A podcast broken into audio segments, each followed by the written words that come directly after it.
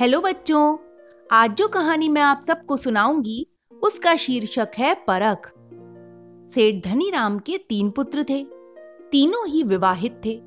बड़े दो पुत्रों का विवाह तो धनी घरानों में हुआ था, किंतु छोटी बहू एक गरीब परिवार से थी। इसलिए सेठ की पत्नी अक्सर अपनी छोटी बहू को ताने मारती रहती थी। सेठ की उम्र काफ़ी हो चली थी। अतः एक दिन उसने तय किया कि व्यापार और घर के कामों के लिए उत्तराधिकारी चुन लेना चाहिए। मगर उसकी पत्नी का विचार था कि छोटी बहू को चौका चूल्हा और घर की साफ़ सफ़ाई का काम दिया जाए। मंझली बहू घर और तिजोरी की चाबियाँ संभाले और बड़ी बहू को व्यापार सौंपा जाए। लेकिन सेठ जी ने सेठानी की बात को अनसुना कर दिया और कहा, मैं ऐसे ही किसी को कोई ज़िम्मेदारी नहीं सौंप सकता। पहले मैं तीनों बेटे बहुओं की परीक्षा लूँगा और जो जिस काबिल होगा उसे वही ज़िम्मेदारी सौंपूँगा। सेठानी भी राज़ी हो गई। सेठ ने अपने तीनों बेटे बहुओं को अपने पास बुलाया और उन्हें एक एक कटोरी गेहूँ देकर कहा तुम तीनों के पास यह गेहूँ अमानत के तौर पर है। एक वर्ष बाद मैं तुम लोगों से वापस ले लूँगा। तीनों बहुएँ गेहूँ की कटोरी लेकर अपने अपने कमरे में चली गईं। बड़ी बहू ने अपने पति से कहा, पिताजी भी अजीब हैं। भला एक कटोरी गेहूँ भी संभाल कर रखने की चीज़ है कोई? मैं तो इसे फेंक रही हूँ। जब वापस मांगेंगे तो भंडार से एक कटोरी निकाल कर दे दूँगी। उसके पति ने भी सहमति व्यक्त कर दी।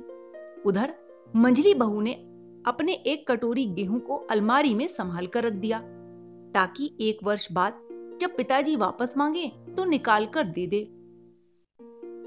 लेकिन छोटी बहू ने अपने पति से सलाह करके वे गेहूँ एक पत्र के साथ नौकर के हाथ अपने मायके भिजवा दिए। एक वर्ष बाद सेठ जी ने तीनों बेटों और बहुओं को बुलाया और उनसे गेहूँ की कटोरी वापस मांगी। बड़ी बहू ने कहा, अभी लाती हूँ पिताजी। घर में गेहूँ की कोई कमी थोड़ी ना है। पर मैं तो वही एक कटोरी गेहूँ वापस मांग रहा हूँ जो मैंने तुम्हें दिए थे। सेठ जी ने कहा पर पिताजी वह तो मैंने फेंक दिए थे। कोई बात नहीं।